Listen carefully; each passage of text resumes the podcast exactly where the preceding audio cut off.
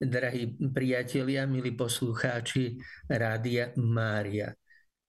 Neraz máme taký dojem, že počas liturgického roka, keď oslavujeme spomienky alebo slávnosti, sviatky rozličných svetých, tak sú to väčšinou zakladatelia reholí, sú to nejakí biskupy, kňazi, mučeníci, ale veľmi málo je medzi týmito svetcami, ktorých e, si uctievame počas liturgického roka e, nejaký manželský pár alebo rodina. Je málo takých, ktorí boli vyzdvihnutí e, k úcte oltára a tak vznikol v cirkvi dojem, že katolícky laik sa môže stať svetým nie v manželstve, ale keď povedzme ovdovie, ako povedzme sveta Františka Rímska, e, keď ovdovela a potom e, vstúpila do kláštora,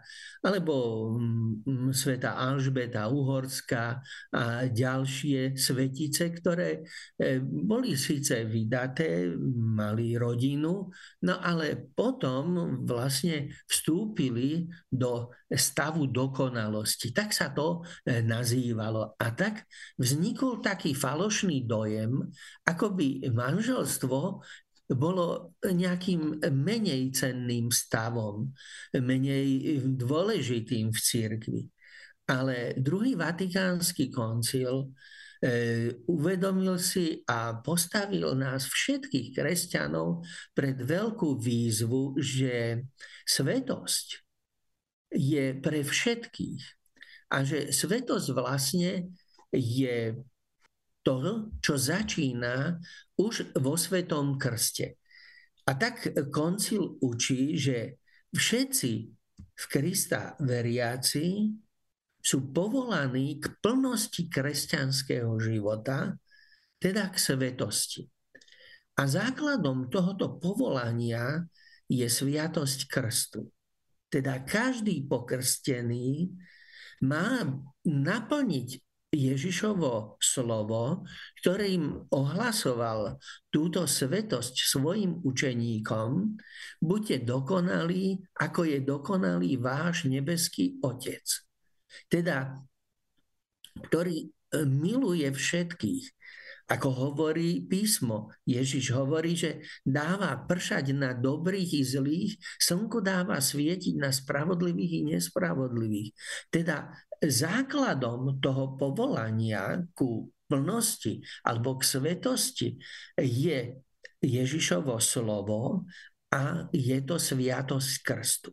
A zo sviatosti krstu vlastne e, čerpá potom zdokonalenie vo sviatosti birmovania, keď dostávame v plnosti dar Ducha Svetého a ten Duch Svetý vlastne nás vovádza do toho tajomstva, ktorým je skutočne svetosť, to je život v duchu svetom. Život lásky.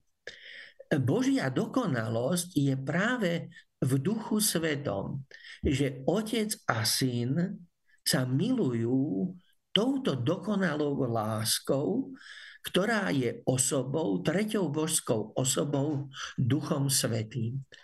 A cez sviatosti kresťanskej iniciácie, krst, sviatosť birmovania a Eucharistiu, príjmame Ducha Svetého a v Duchu Svetom dostávame silu k tej láske, ktorou miluje Ježiš, Otca, teda Syn Boží miluje Otca a otec miluje syna. Aby sme aj my, ktorí sme pokrstení, boli schopní tejto lásky.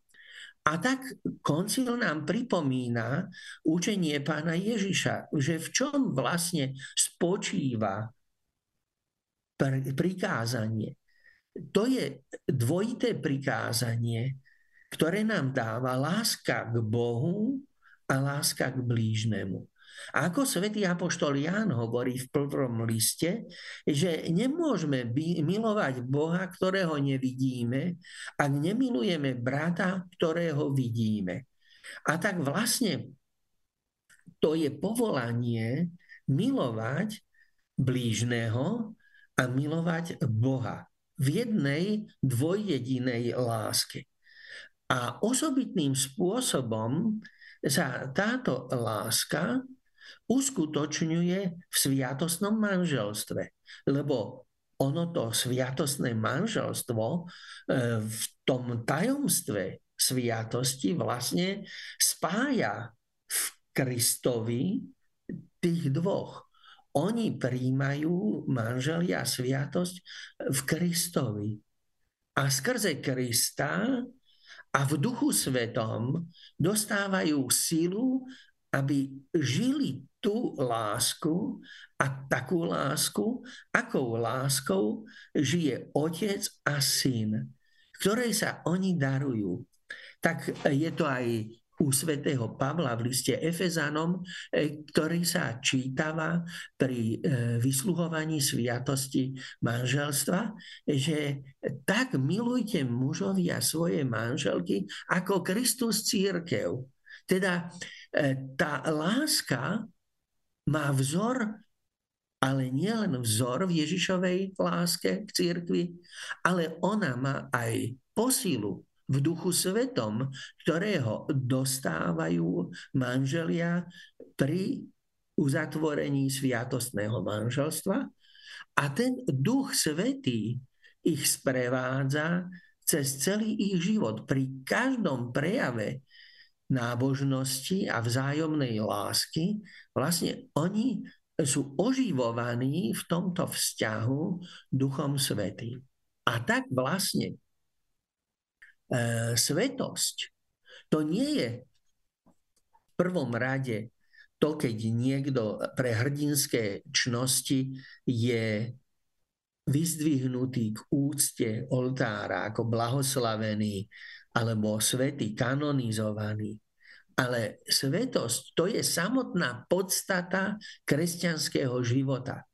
Svetý apoštol Pavol nám veľmi často hovorí kresťanom, skôr ako dostali toto e, pomenovanie od pohanov v Antiochii, hovorí svetý, vy ste svetí.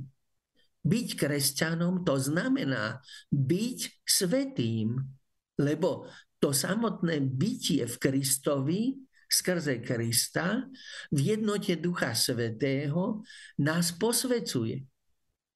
Tá svetosť nie je v prvom rade ľudské asketické dielo, ale tá svetosť to je dielo Božie, dielo Ducha Svetého v človekovi. A toto dielo sa osobitným spôsobom uskutočňuje e, v sviatosti manželstva. A tak vlastne manželia tým, že sú vtiahnutí do tohoto veľkého Božieho tajomstva Najsvetejšej Trojice, tým vlastne e, dostávajú silu k tomu, aby žili e, podľa Božieho slova. A tak vlastne už tá svetosť sa v manželstve a v rodine nemôže chápať len ako individuálne posvetenie, ja a Boh. Lebo Boh a Otec nášho pána Ježiša Krista nás volá k láske. Láske k blížnemu. A ten najbližší blížny je pre manžela manželka. A opačne. Pre deti sú to rodičia a pre rodičov sú to ich deti. To sú tí najbližší blížni. Nemôžeme my sa starať v rodine o neviem koľkých ďalekých a zanedbávať si vlastnú rodinu. To je prvoradá povinnosť lásky starať sa o vlastnú rodinu. Tam uskutočňovať naplno všetky formy lásky, tak ako o nich hovorí Ježiš Kristus. Tak ako e, to potom vysvetľuje svätý apoštol Pavol. Hovorí o e, láske v 13. kapitole 1. listu Korintianom, že je trpezlivá, že je verná, že vie odpúšťať, všetko znáša, všetko vytrpí, nikdy neprestane. A hovorí aj o ovoci Ducha Svetého. Ovocím Ducha Svetého je pokoj, láska, trpezlivosť, spravodlivosť, vernosť, tichosť. To sú všetko tie dary, ktoré si treba vyprosovať. Lebo sviatosť manželstva, tak ako aj iné sviatosti, si vyžadujú, aby sme s milosťou Ducha Svetého, aby sme s Duchom Svetým spolupracovali. Automaticky nás neposvetí Duch Svetý. My musíme sami pracovať na tom, aby sme sa nechali formovať Duchom Svetým, aby sme sa nechali formovať Božím slovom. A k tomu sú povolaní všetci, všetci manželia, všetky rodiny sú k tomu povolané, aby boli sveté a dokonalé v láske. A tak vlastne rodina začína živiť a manželia sa živia v prvom rade Božím slovom.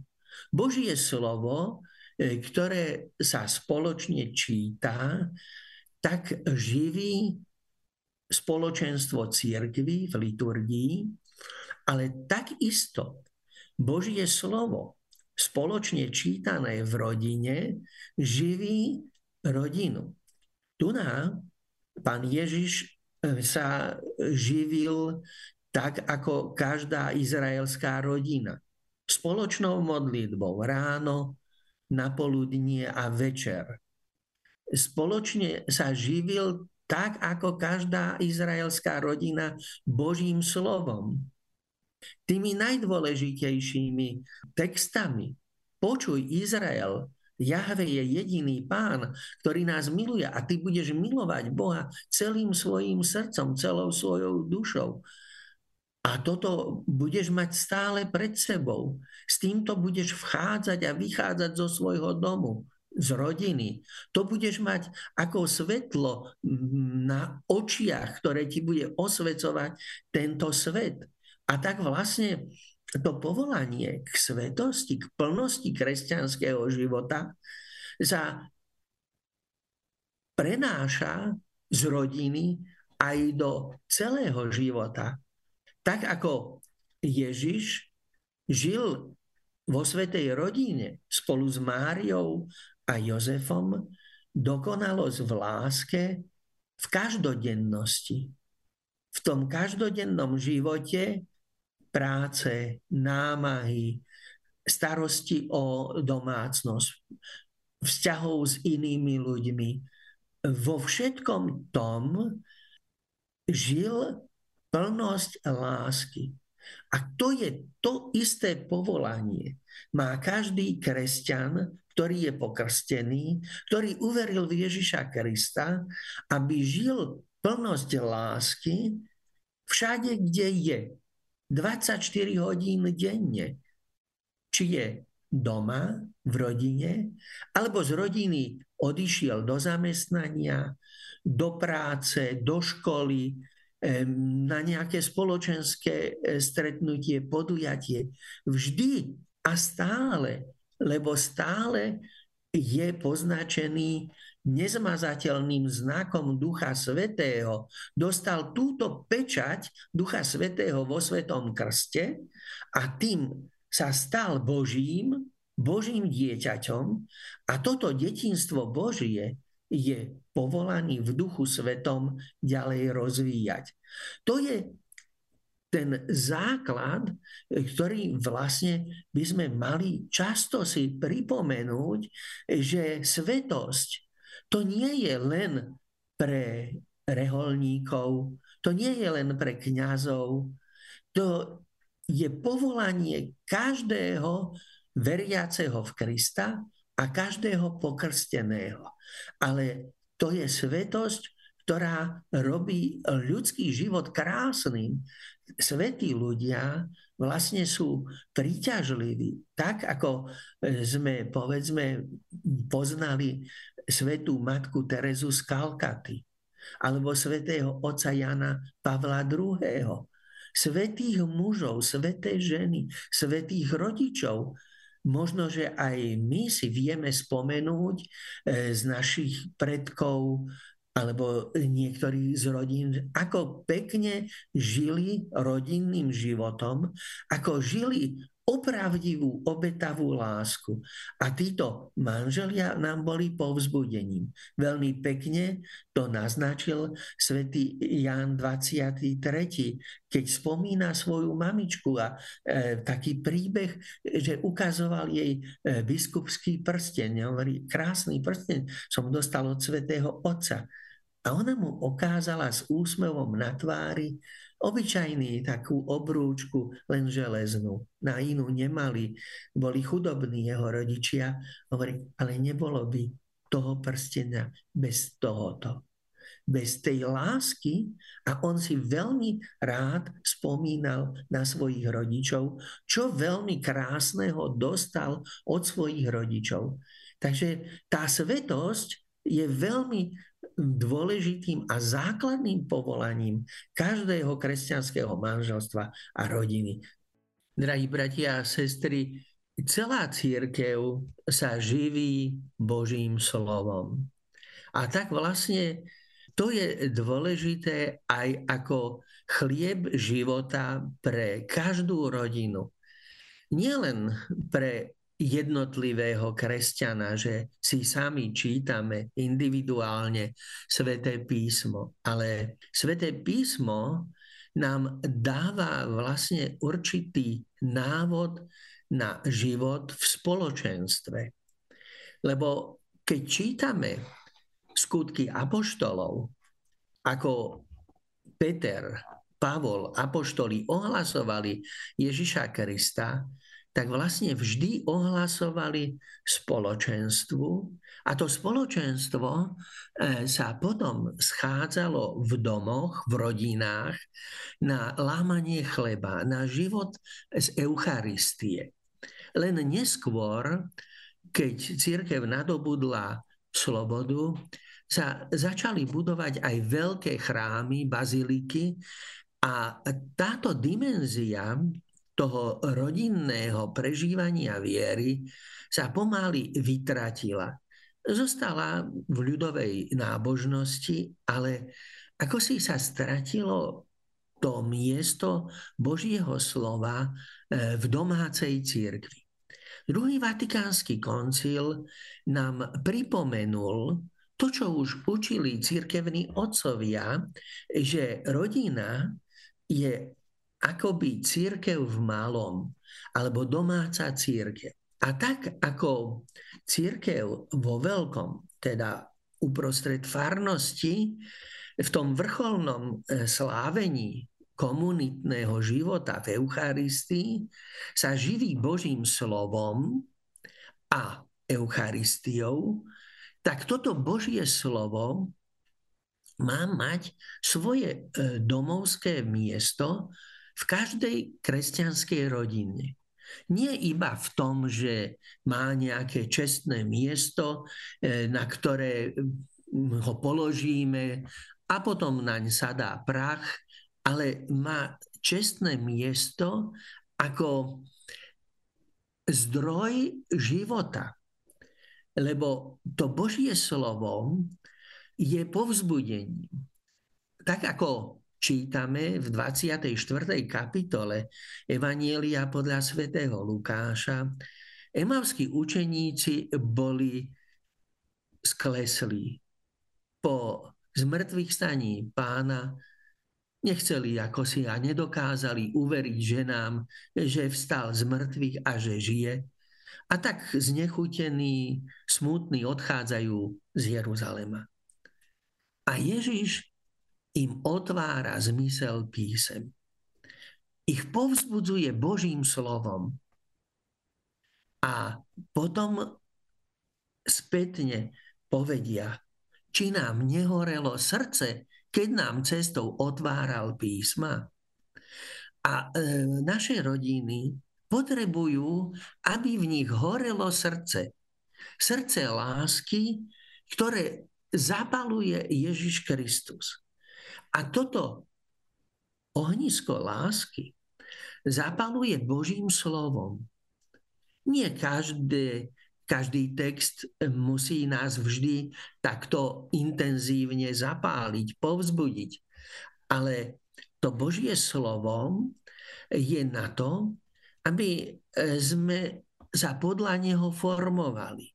Teda v rodine je dobré nájsť si čas spoločne čítať sväté písmo. Nie je potrebné dlhé state čítať. Môže to byť ten text, ktorý sa číta eh, pri nedelnej svetej omši E, môže to byť, dnes mnohí majú aplikácie v mobilných telefónoch, môžu si stiahnuť tie texty a môžu si ich prečítať cez deň a spoločne reflektovať, čo toto slovo znamená pre náš život. Lebo to slovo by malo formovať náš život. Tak ako Ježišovi učeníci sa okolo neho stretávali nielen v chráme a v synagógach, ale často ho pozývali najmä farizei a bohatší ľudia na eh, hostinu, na večeru a pri tej sa preberali náboženské otázky. Pri tej večeri sa hovorilo o Božom kráľovstve a pritom Ježiš ohlasoval Božie slovo. Veľmi krásny príklad ukazujú dve sestry, Mária a Marta. Marta, ktorá je úžasne pohostinná a stará sa o to, aby Ježiš a jeho učeníci sa cítili v dome Lazára veľmi dobre. Teda všetko pripravuje na pohostenie, e, jedlo a tak ďalej. Ale Mária je priam zavesená na Ježišových ústach a počúva jeho slovo, hltá jeho slovo. A pán Ježiš, keď Marta je trošku podráždená a na pána Ježiša tak trocha vystúpi, nedbáš, že mi nepomôže. On ju tak jemne napomenie. Mária si vybrala lepší podiel, ktorý sa jej nevezme. Teda treba zastarať aj o tú telesnú stránku života, ale treba aj čerpať z Božieho slova. A z toho Božieho slova sa čerpá jednak poučenie, ako máme žiť, a z toho Božieho slova čerpáme aj, ako sa máme modliť. Modlitbovou knihou starého zákona e, bola kniha žalmov. A tak aj církev od svojich počiatkov prevzala žaltár ako chválospevy a modlitby církvy. Modlitba, liturgie hodín breviára má podstatnú časť zostavenú práve zo žalmov. A tie žalmy vychádzajú z najrozličnejších životných situácií. A tieto situácie prežívajú Izraeliti vo viere. A tak vlastne aj my, kresťania a kresťanské rodiny, majú túto veľkú ponuku e, v knihe Žalmov, aby z nej čerpali pre svoju modlitbu. Aby e, z nej čerpali e, modlitbu, ktorá bude vlastná im. Nie takú, akú majú reholníci alebo mnísi v kláštoroch. Preca manželia nežijú v kláštore, ale žijú v spoločenstve rodiny, kde e, sa nemôžu utiahnuť a nestarať sa istý čas o iné veci. Ale v manželstve sa prežíva Božia prítomnosť oveľa viacej v tom každodennom živote. A tou meditáciou, tým prežívaním je aj to, ako sa povedzme ráno pozdravia. To nestačí povedať len dobré ráno, alebo dobrý večer, alebo dobrý deň, ale to závisí aj od toho, aký tón má ten hlas. Lebo láska nie je len v pekných slovách, lebo slova samé o sebe by mohli byť aj celkom pekné, ale keď sú povedané ironicky alebo s nahnevaním, s hnevom, tak ten človek, ktorý je nám veľmi blízky, manžel, manželka, to cíti ako falošný zvuk. To nie je čistý tón, ale falošný tón. A tak vlastne e, ten spoločný život učí manželov k tomu, aby boli voči sebe nežní. A vlastne to je forma modlitby. Forma modlitby medzi manželmi sú všetky prejavy náklonnosti a lásky. To je všímavosť na potreby toho druhého. Nielen teraz, e, keď sa pripravujeme na Vianoce, snažíme sa jeden druhému urobiť radosť nejakým malým darčekom. E, tie dary sú pekné, ale to najdôležitejšie je, že ten darca sa naozaj chce darovať a chce sa nezištne darovať. V tom je láska. V tom je to posvetenie, že tá láska má byť obrazom Božej lásky. A Božia láska je úplne nezištná. Boh neočakáva od nás, že my budeme lepší, iní, on miluje človeka takého, aký je. Tak silno ho miluje, že keď je aj proti nemu zameraný, keď ho aj odmieta, aj vtedy ho miluje a priťahuje ho k sebe nezištnými lanami tejto milosrdnej lásky. To je to povolanie, ktoré čítame v evanieliách, že Boh nás takto volá a nám hovorí, učte sa odo mňa, Ježiš, lebo som tichý a pokorný srdcom. Koľkokrát by bolo dobre, aby si manželia, keď im Mm, pretečú nervy alebo e, skríknú alebo e, vybuchnú do hádky, aby si povedali, učte sa odo mňa, lebo som tichý a pokorný srdcom. Na to je Božie slovo, aby sme v jeho svetle reflektovali svoje správanie manželia v rodine majú túto jedinečnú príležitosť, aby spoločne reflektovali svoj život. Aby e, uskutočňovali Pavlovo, slnko nech nezapadá nad vašim hnevom. Hnev, ten sa vyskytuje v ľudskom živote. Ale ešte dôležitejšie ako hnev je odpustenie. To nám Ježiš vložil aj do modlitby, ktorú nám dal ako vzor každej modlitby. Odpust nám naše viny, ako i my odpúšťame svojim vinníkom. A tak nám to ukázal v troch podobenstvách o Božom milosrdenstve v 15. kapitole u svätého Lukáša.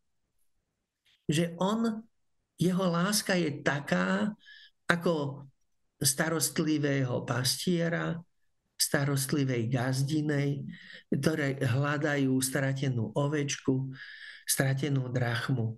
Ako láska otca toho marnotratného syna, ktorý netrpezlivo vyčakáva, kedy sa konečne vráti.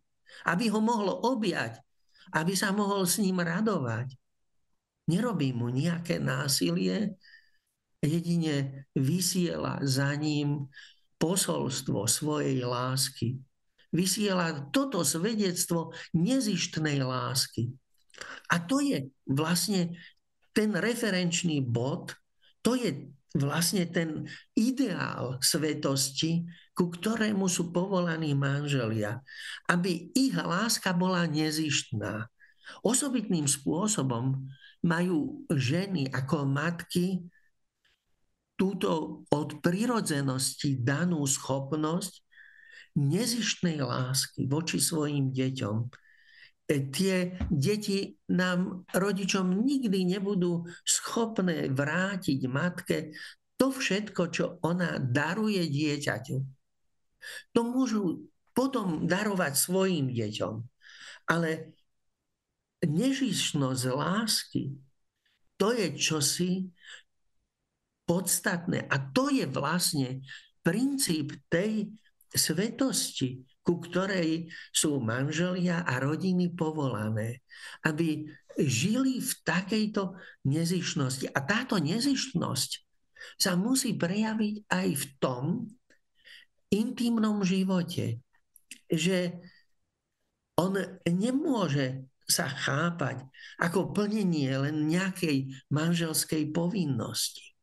Ale to je prejav lásky, tej lásky, ktorá rastie živená Božím slovom a vteluje sa do nežnosti, do každodennej vzájomnej pomoci, do toho, že majú tí dvaja čas pre seba, pre deti, majú čas si odpustiť, majú čas, keď sa prehrešujú a majú čas potom završiť toto krásne rodinné spoločenstvo aj tým intimným stretnutím v manželskej spálni.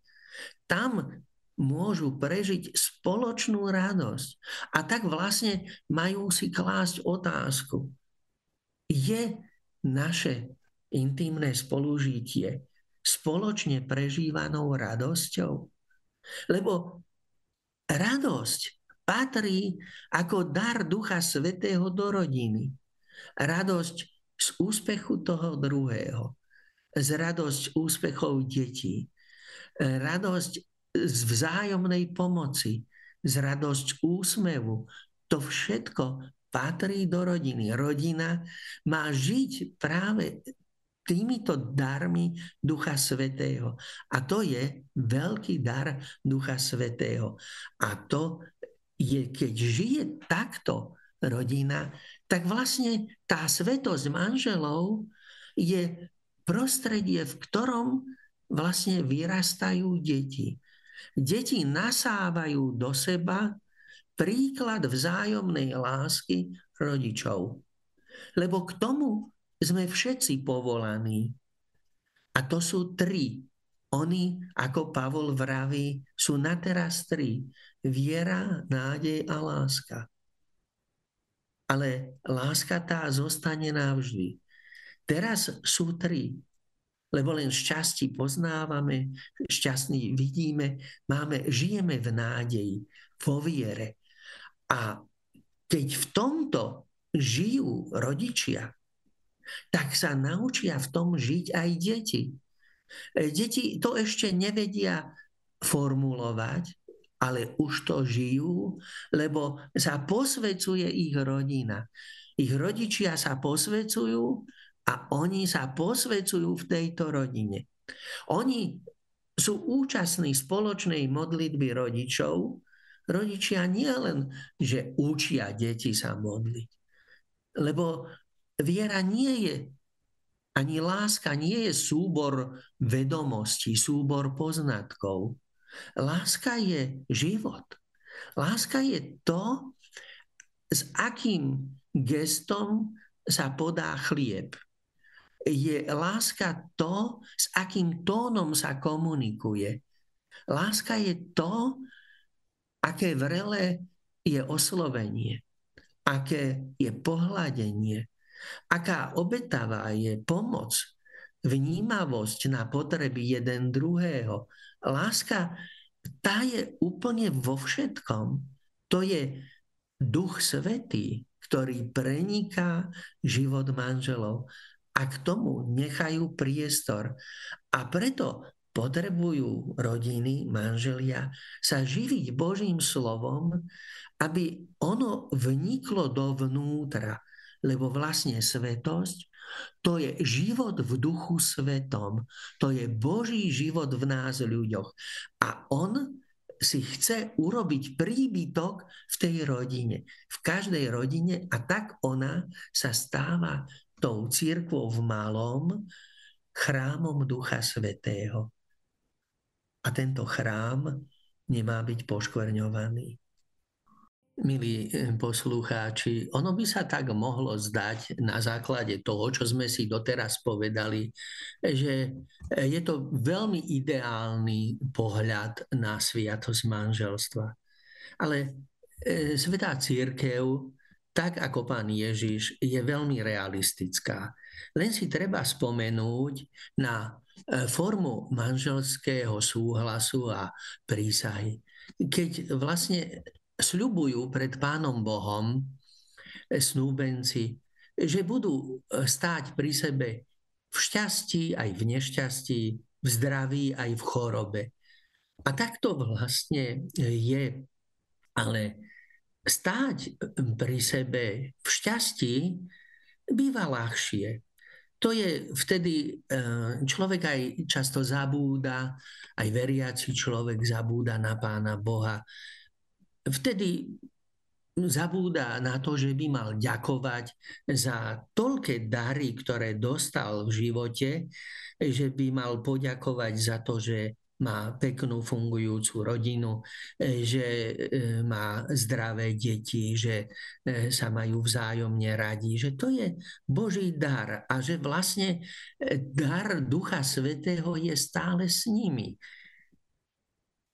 Zvyčajne viac si e, Pána Boha uvedomujeme v tých chvíľach, keď na nás doliehajú e, ťažké chvíle, choroby, prípadne nešťastie. Zrazu vtedy človek a aj manželia sa možno viacej utiekajú k Pánu Bohu, ale vzniknú v nich aj výčitky Pánu Bohu, keď pochorie dieťa. Prečo takáto choroba, ale prečo to a ono.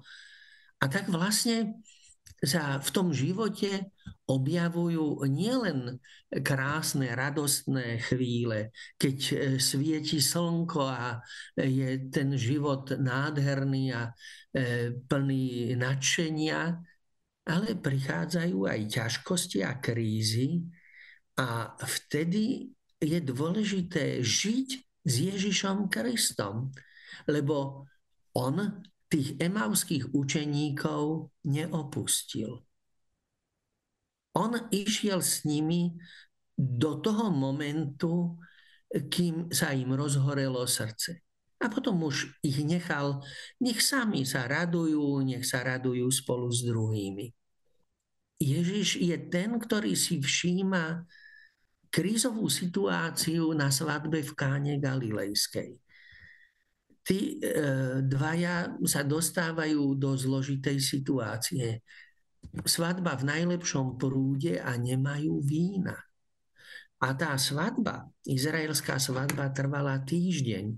Teda tam sa vystriedalo veľmi veľa hostí. Oni prichádzali a odchádzali a nikdy sa celkom nevedelo, že koľko tých hostí bude. A zrazu došlo k tejto veľmi ťažkej situácii. A zasa je tu Mária, e, ktorá sa zastáva e, tých mladých a prosí Ježiša, pomôž im. No a on to tak až veľmi nechce. E, ale napokon urobí prvé zoznamení pomôže týmto mladým ľuďom, týmto mladým manželom. To sú dva veľmi krásne obrazy z Božieho slova, ktoré dávajú povzbudenie pre manželov v ťažkostiach a krízach. Že treba sa obrácať o Božiu pomoc skrze Pannu Máriu k Ježišovi Kristovi. A Boh nám daroval Ducha Svetého, daroval pri uzatvorení sviatosti manželstva ako zmluvu vernosti, že vás, drahí bratia, manželia, nikdy Boh neopustí, aj keď budete v takýchto zložitých krízových situáciách. Boh človeka neopustí. Neopustí, ani keď by sa to manželstvo e, v samotných základoch otriasalo a hrozil by rozvod. Tak ako manželia slubujú, že budú verní v zdraví aj v chorobe, v šťastí i nešťastí, Ježiš Kristus prežíva chorobu svojich blízkych. A napokon prežíva osamotenosť Gecemanskej záhrady, umúčenie kríža. A hovorí všetkým, že kto chce ísť za mnou, nech vezme svoj kríž. Milovať tak, ako miloval Kristus, sa dá len vtedy, keď vezmeme na svoje plecia kríž. Aj manželia sú povolaní k tomu, aby nasledovali Ježiša Krista. Nie, že by museli vyhľadávať kríže. Oni tie kríže sa dostavia tak či tak. Lebo v rodine sa vyskytnú, tak ako vo svete, situácie, na ktoré nemáme vplyv, ktoré nemôžeme ovplyvniť. A jednoducho sa stanú. Stane sa, že niekto ochorie. A tá choroba môže postihnúť viac menej hoci ktorého z členov rodiny. A my nevieme, ako vtedy zareagujeme. Nevieme, ako budeme reagovať, keď povedzme naši starnúci rodičia dostajú nejakú vážnu chorobu Alzheimera alebo rakovinu a budú odkázaní na úplnú pomoc druhých ľudí.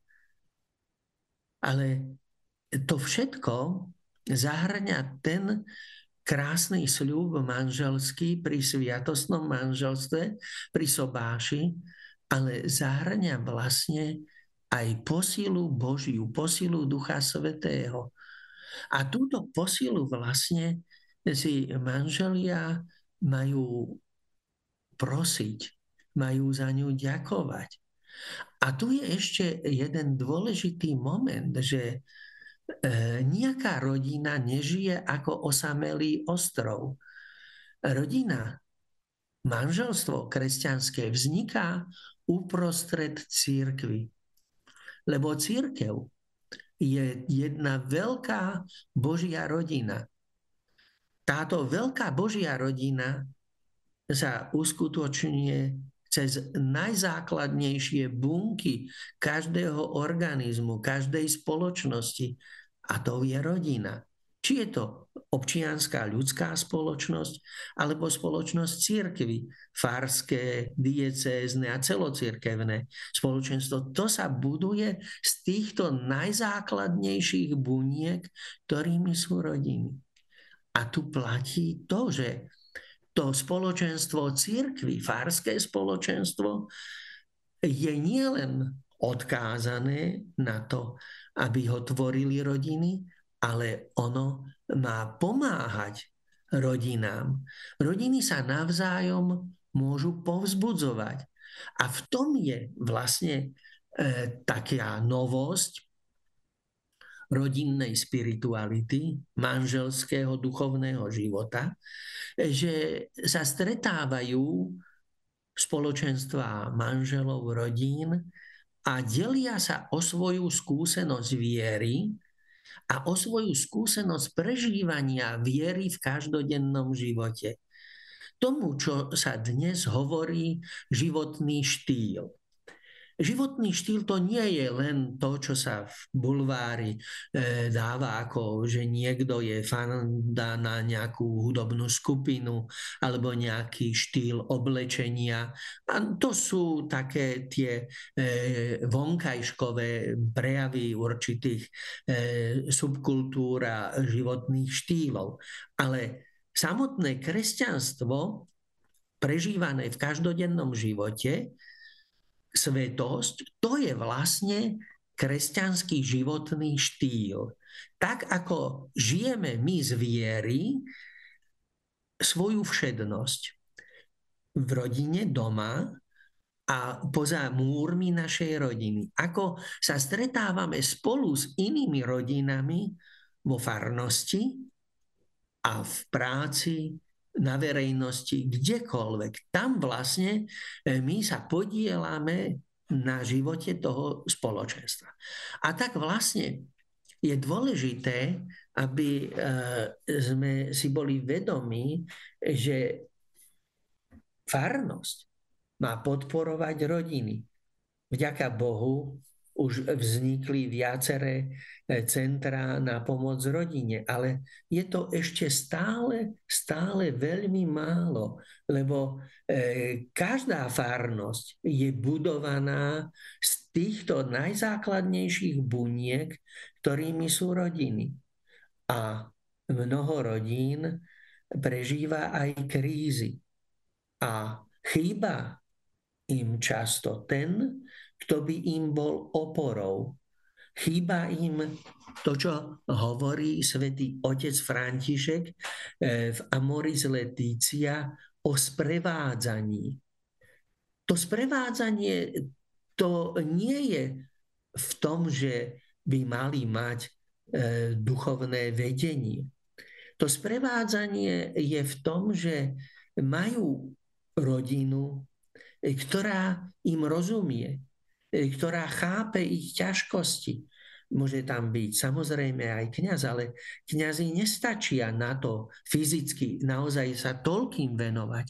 A tak vďaka Pánu Bohu, že e, na Teologickej fakulte Trnavskej univerzity je nový študijný program counseling, ktorý práve v tomto duchu formuje E, kresťanských laikov i kňazov, i reholné sestry k tomu, aby boli schopní sprevádzať svojich bratov a sestry e, v, v rodinách, v rozličných situáciách. Lebo v rodine príde e, narodenie, povedzme, handicapovaného dieťaťa. A to je kríza. E, vôbec narodenie dieťaťa môže znamenať krízu, že tá pozornosť sa sústredí, láska sa sústredí na toho nového maličkého človečika a zabudnú manželia rozvíjať svoj vzájomný vzťah. A ako by ten vzťah ochladol a zostane im len intimný život a, a potom povedzme, žena pociťuje, že je akoby prostitútkou.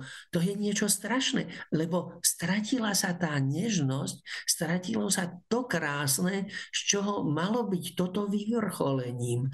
A tak vlastne e, oni sú v kolotoči, títo dvaja v rodine, tej všednosti každodenných starostí a zabúdajú na seba. Potrebujú tu blízkych, s ktorými by sa mohli zdieľať o tom, vyrozprávať svoje ťažkosti a aby aj tí im mohli povedať, že áno, to je normálna kríza, ktorá vzniká, ale s pomocou Božou a s pomocou iných rodín my z tej krízy sa môžeme dostať.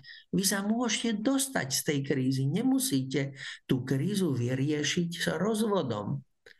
A aj keby sa stalo to, čo je najhoršie, teda ten rozpad manželstva, aj tak je tu spoločenstvo církvy, ktoré e, na vás nezanevrelo, nezlomili palicu nad tou rodinou, ktorá sa rozpadla, lebo aj oni zostali Božími deťmi.